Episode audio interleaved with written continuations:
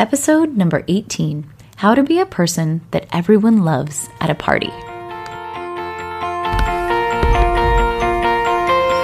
This is the Expat Mom Podcast, a podcast for expat moms around the world who want to feel better and improve their emotional health as they navigate the unique challenges of living and mothering abroad.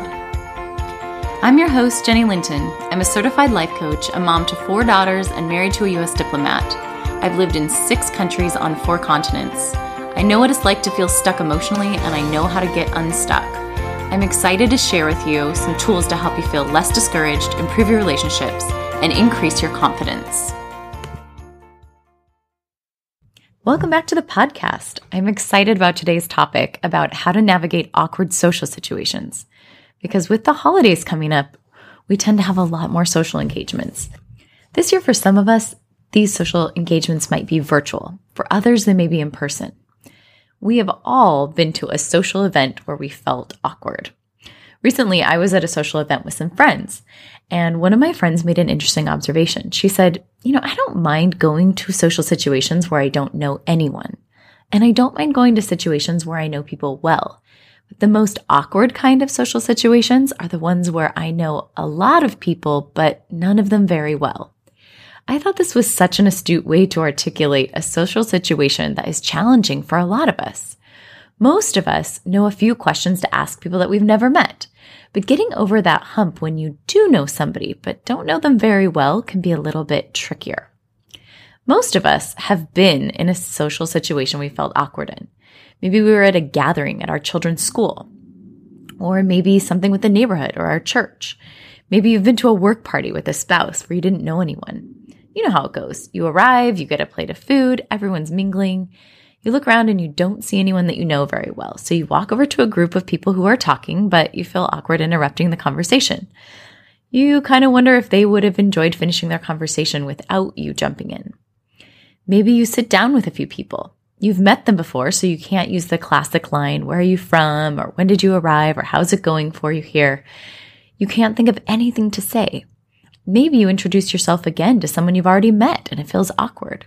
Or you feel like taking your plate of food to a corner and hope that nobody notices you. As expats, this social awkwardness can be compounded as many people at the party may speak a different language. Or even if we do speak the same language, we may not speak it as well as we'd like to communicate or understand. In addition, the social norms and customs may differ from those of your home country and make it a little bit more awkward to share. Today, we're going to dive into how to feel more confident in awkward social situations. But before we do, I want to let you know that I offer a free class called How to Feel Better as an Expat. You can get it by clicking the link in the show notes or by visiting my webpage, theexpatmom.com. In it, I share 3 tools that can help you feel better immediately as an expat. Whether you're someone who's doing fine but wants to feel amazing, or someone who feels overwhelmed and discouraged and just wants to feel more peace and contentment, this course is for you. It also comes with a 1-page worksheet to help you apply what you're learning right away. I'm so thankful for these tools that help me feel better as an expat mom, and I'd love to share them with you. So go and get the free course. Before we dig into the solution of feeling less awkward in social situations, it's important to understand why we feel awkward in the first place. As humans, we come wired for connection. It's one of the things that we need for survival. We want to be accepted and liked. Anytime that we feel threatened, our lower brain senses danger. According to research, feeling awkward or left out socially actually impacts us in a similar way as physical pain. This is the brain's way of trying to protect us. Matthew Lieberman, a UCLA researcher and professor, wrote a book called Social: Why Our Brains Are Wired to Connect. In the book, he describes a study he conducted where 3 people were throwing the ball to each other. Then 2 of the participants were instructed to stop throwing the ball to one of the other people. They looked at the brain of the person who was being left out. The regions of the brain that lit up were the same regions of the brain that light up when we experience physical pain. The study showed that emotional pain is just as real and dangerous to our brain as physical pain. I think this is so fascinating. As humans, we do not like pain, so we avoid it whenever we can. If you saw a nail lying on its head with the point facing up, you probably wouldn't step on it because it hurts to step on a nail. And likewise, if we're in a social situation where we worry that we will experience social pain or embarrassment, we want to avoid it. Avoiding usually looks like not going to a party, or going to a party but leaving as soon as we can, or just sitting at a table with our own family instead of sitting with others, or maybe we go and tough it out but we don't enjoy it. We think this is just the way life is sometimes. But here's the interesting part. When we feel lonely or awkward at an event, we tend to perpetuate that loneliness by the way that we act. Studies show that people who feel lonely or out of place actually have a negativity bias when they experience social interactions. For example, lonely people might assume that other people at the event are having a great time, even if they aren't. People who are feeling self-conscious at a social event are more likely to feel that someone they are talking to is anxious to leave the conversation. The person feeling lonely might interpret social behaviors as rejection that others might interpret as simply moving around the party and enjoying various conversations. In addition, when we're thinking about ourselves and we're worried about what others think of us, we usually aren't very fun or interesting to be around. Because of our mirror neurons, which are the human ability to read each other's emotions, when we're awkward, others feel awkward too. So we literally self-perpetuate our awkwardness and loneliness when we focus on it. All of us feel these feelings sometimes. In fact, studies show that at any given party, at least 1/3 of people feel some level of awkwardness. That means in a room of 30 people, at least 10 of them feel uncomfortable. I want to teach you a tool to help you feel more confident and less awkward in social situations. The tool I'd like to teach you to increase your confidence in social situations, I call turning out. My mother taught me this tool in 5th grade after we had moved from Chicago to Colorado in the United States. I left some wonderful friends in elementary school, and I was having a hard time making new friends in our new home. I was complaining to my mom about how everyone was leaving me out and how frustrating it was to be at school when everybody already had friends. My mom took out a metal spoon. She turned the concave side toward me, and she asked me to look at myself and describe what I saw.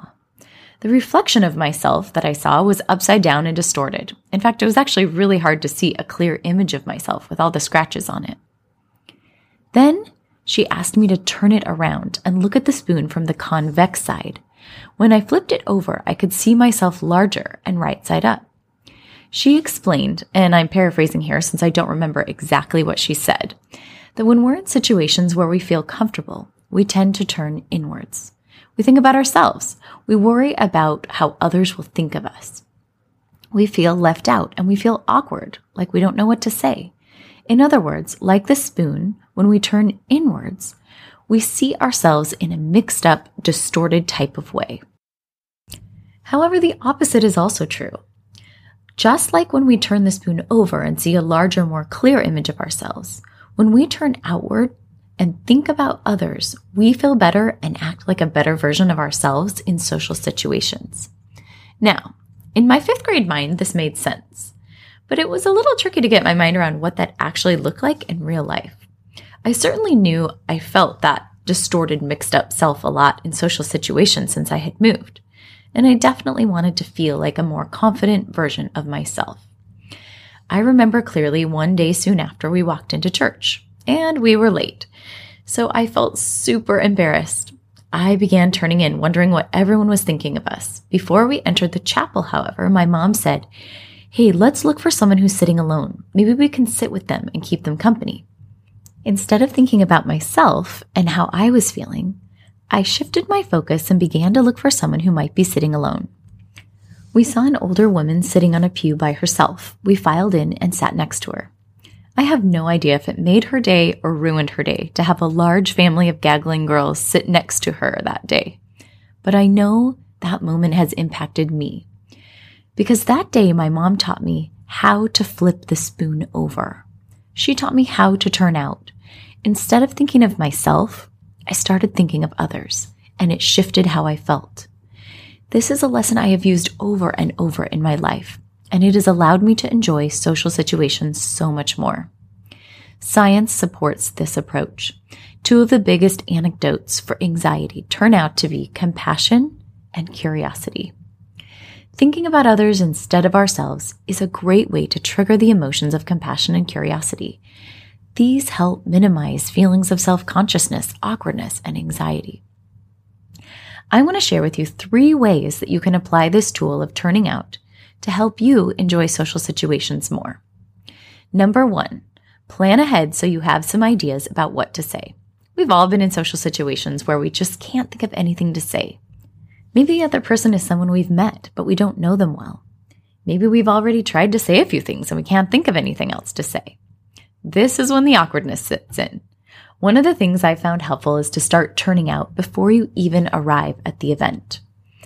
Sometimes before I go to a social event or jump on the phone with someone I know well, I'll take a minute and think through who will be there.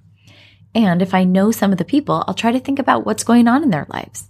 I think about what they've shared in past conversations. I think about what they're doing and what's happening with their families. I think of a few questions related to these things that I might want to ask them. I am sincerely interested in them, and helping remind myself a bit before the party helps me be able to tailor and focus my questions. If I don't know people very well at the event, sometimes I have a few general questions in mind, like, how was your week? What did you do this weekend?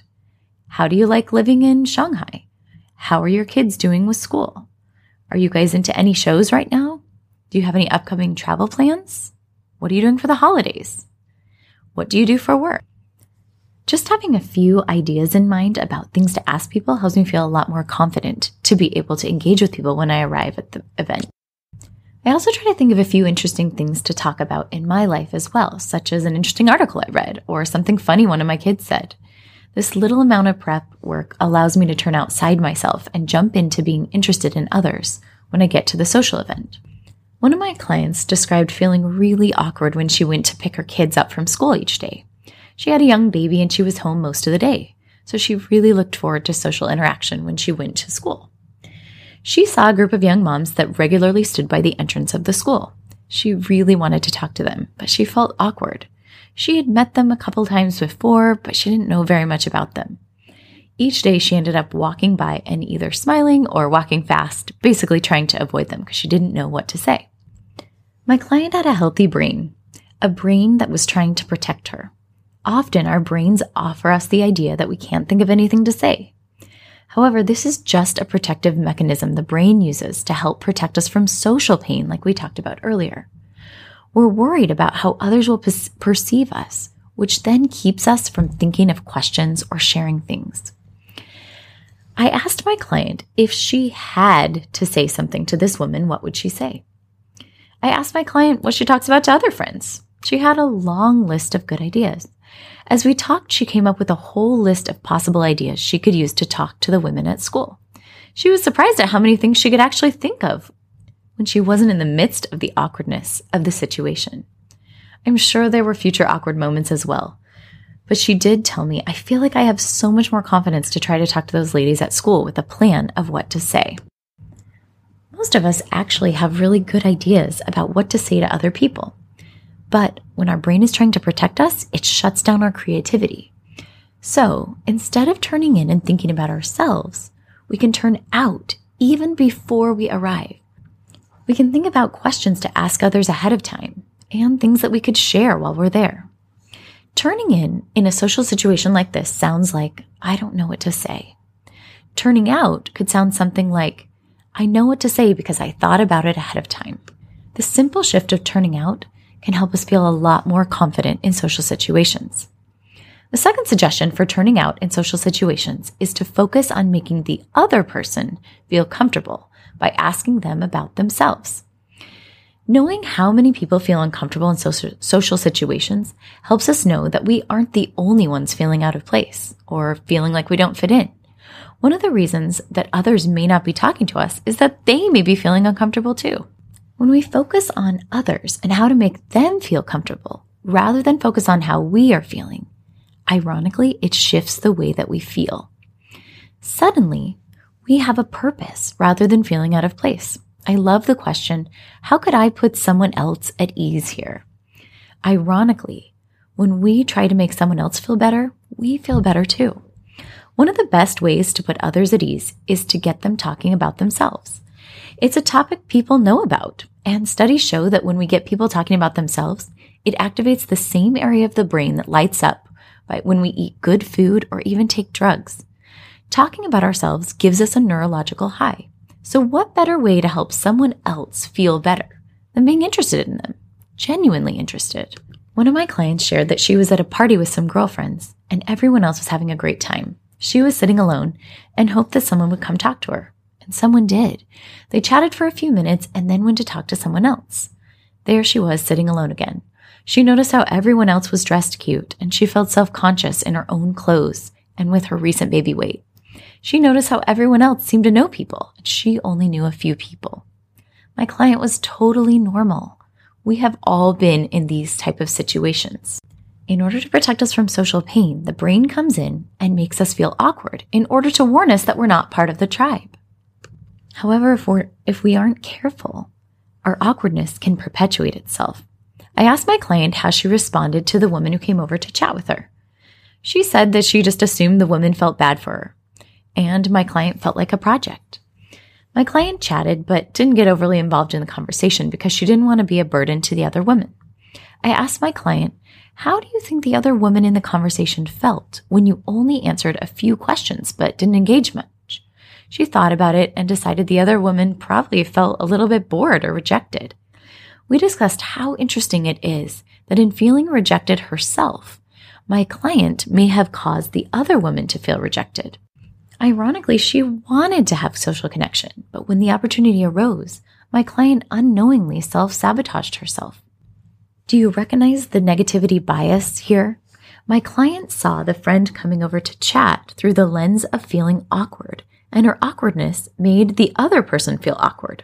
One of the things we worked on to help my client turn outward was to work on how to refine the art of asking questions to draw people out. Several of the questions I shared at the beginning of the episode are a great way to get started. Things like, what did you do this weekend? How do you like living in Brasilia? Are your kids doing any after-school activities? Are you guys into any shows right now? I love to think about conversations a little like mining for gold. Most people are so interesting once you get past the first few niceties. However, it takes some digging to get to where the person's passions and interests lie. You may not find something you are genuinely interested in among the answers to the first layer of questions, but asking follow-up questions can help you learn and discover things you genuinely are interested in. Asking follow-up questions are an amazing way to go deeper. A few of my favorite follow-up questions when someone says something interesting are, "Oh, interesting, I'm curious, why?" Or, "Ooh, tell me more about that." Or, "Can you give me an example?" Or, "You mentioned this, could you explain what it is?" Or, "I haven't thought of it that way. Have you always thought about it that way?" Or, "How did that play out?" These type of questions help zoom in or zoom out from a topic that someone is discussing, and they allow us to really enjoy someone else's wisdom and experience. When we shift from feelings of awkwardness and turning in, and use them instead to look out, we take our loneliness and allow it to be a catalyst for connection. A few months later, this same client told me about being in a social situation where she felt awkward. She reached out to some of the women there and started asking them questions. She made some really nice connections. Being interested in others does not mean that we will never feel any more awkwardness, but it does give us a modus operandi that we can use to feel more confident. In this situation, turning in might look like, "I don't fit in here, I'm so awkward." Turning out could look like, "How can I put the other person at ease? What is interesting about what this person said?" The third way I want to offer today that we can turn out in social situations is by bringing the fun and interest ourselves rather than expecting others to provide it. We've all probably been to social gatherings where we didn't want to be there. Maybe we were tired, or the people weren't interesting, or the party wasn't our style. Maybe we were counting the minutes till it was over. But the truth is that there can really be fun at any party, and we still might not enjoy it, or it's true that we could be at a party that's not very interesting and we could have a great time. The limiting factor isn't the party or even the people that are there. It's us. It's how we think about it and what we bring to the party that makes it enjoyable. When we turn in and think about how lame things are, we usually do have a lame time. When we turn out and think about how to make a social experience more fun, we're usually able to enjoy it more. There are lots of ways to bring fun to a party. One is to get into a really interesting conversation. Using a lot of the skills we've already talked about, you can get someone talking through questions, and then you can add and share things. Most people do enjoy talking about themselves, but they also like to have a conversation, not a monologue. So adding in interesting things, sharing about yourself, and even sharing stories. Stories is one of my favorite ways to bring fun to a party. Stories often move the conversation into more interesting ground, and stories often make us laugh. I have laughed so hard I could hardly breathe before when people have told good stories. Humans love stories. In experiments, scientists say that when someone starts telling a story, our eyes dilate, indicating interest. Now you might be sitting there thinking, I don't have any interesting stories. People with lots of stories do not necessarily live more interesting lives. They just present their experiences in an interesting way. A wonderful way to see your life in more stories is to keep a journal. Write one experience from the day like a story. You'll be surprised at how much easier it is to share a story the next time you're in a conversation. I've kept a journal for years, and I have found this to be a really helpful tool for recognizing stories and seeing the world in this way. One time I went to a back-to-school night, and I found myself sitting in a children's-sized chair at a low table with several other parents, some of whom did not speak English. After the initial pleasantries of who's your child and how long have you been here, we all kind of ran out of things to say. The teacher handed out a bingo card where we had to ask each other questions to fill out the grid. If I'm honest, I was thinking, I do not want to do this. This is so lame. I was hoping maybe I'd get an emergency phone call that I had to take, but no such luck. So I started doing the game half-heartedly. Eventually the game finished and the teacher gave the presentation, and I got home feeling kind of bugged and critical. I had to have a little talk with myself. Jenny Linton, is this who you want to be? Who is responsible for your experience at back-to-school night? Is it the other parents? Is it the teachers?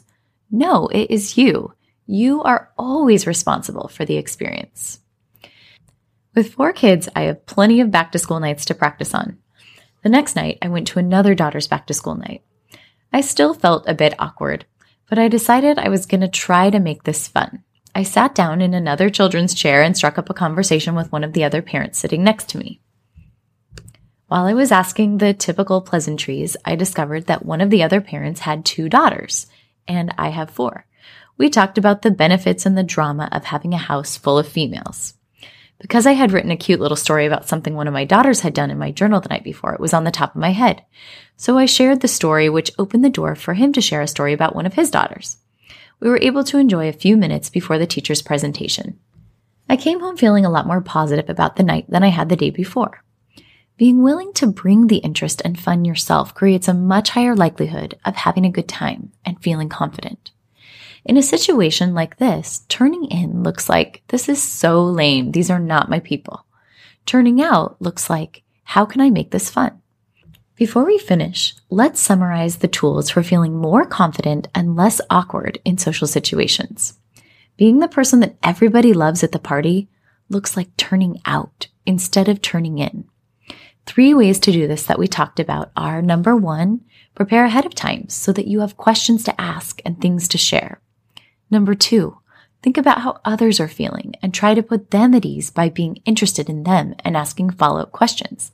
And number 3, bring the fun and interest yourself.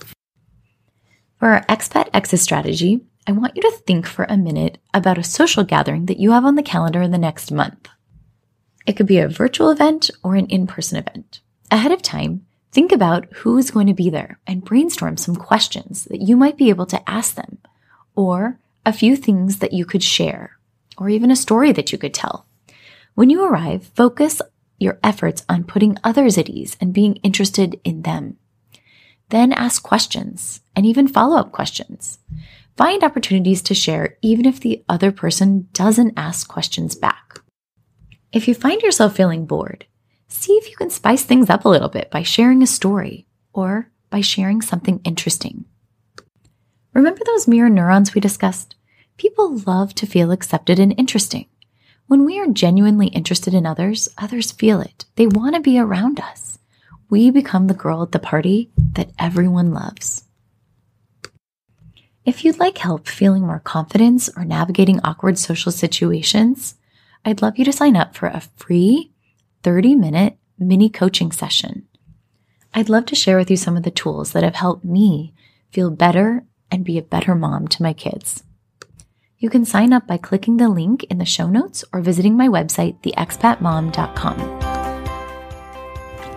If you'd like help applying the tools you're learning on this podcast, sign up for a free, private 30-minute mini coaching session on any topic you'd like help on. You can schedule it on my website, theexpatmom.com/schedule. Also, if you like this podcast, please leave us a review on iTunes to help other people find it. Thanks again for listening, and we'll see you next time.